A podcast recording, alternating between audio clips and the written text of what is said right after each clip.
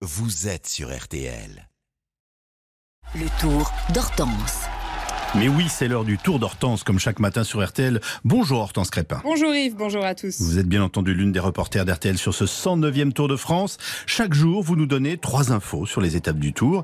Après euh, trois étapes danoises, retour donc à la maison. En France, les coureurs vont rejoindre Calais depuis Dunkerque ce mardi. Et on commence avec votre chiffre du jour. 40, 40 bougies pour Philippe Gilbert. Le Belge de l'équipe Lotto Soudal fête aujourd'hui son anniversaire.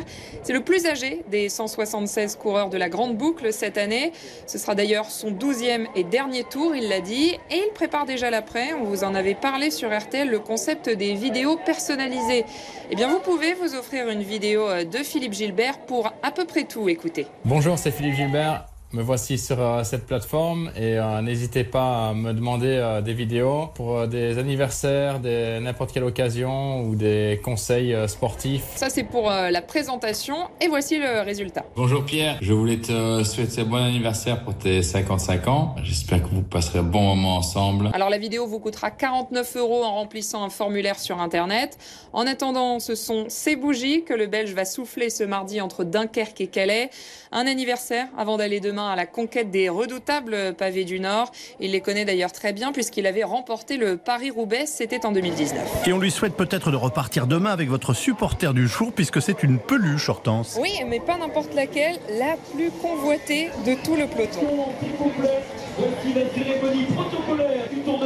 Vous le remarquez sans doute quand vous regardez le podium du tour, le maillot jaune reçoit un lion en peluche. Alors moi je la trouve euh, assez sympa cette peluche, donc je suis allée voir si je pouvais en acheter une à la boutique du tour. Est-ce que je peux avoir euh, un petit lion?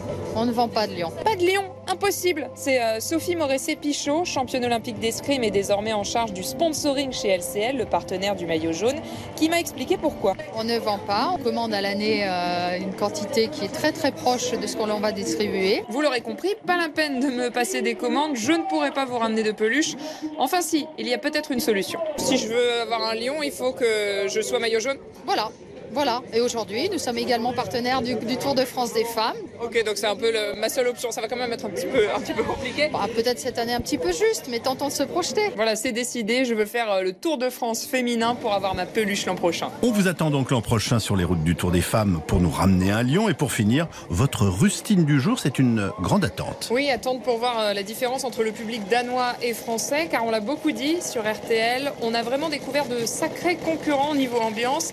Écoutez même ce qu'en disait euh, Hugo Hofstetter de l'équipe Arkea Samsic après euh, la fin de cette partie danoise. C'est incroyable, hein, le monde de fou, presque euh, plus mal aux oreilles que mal aux jambes. Voilà, nous sommes prévenus, il va falloir encourager les coureurs très fort et dès aujourd'hui.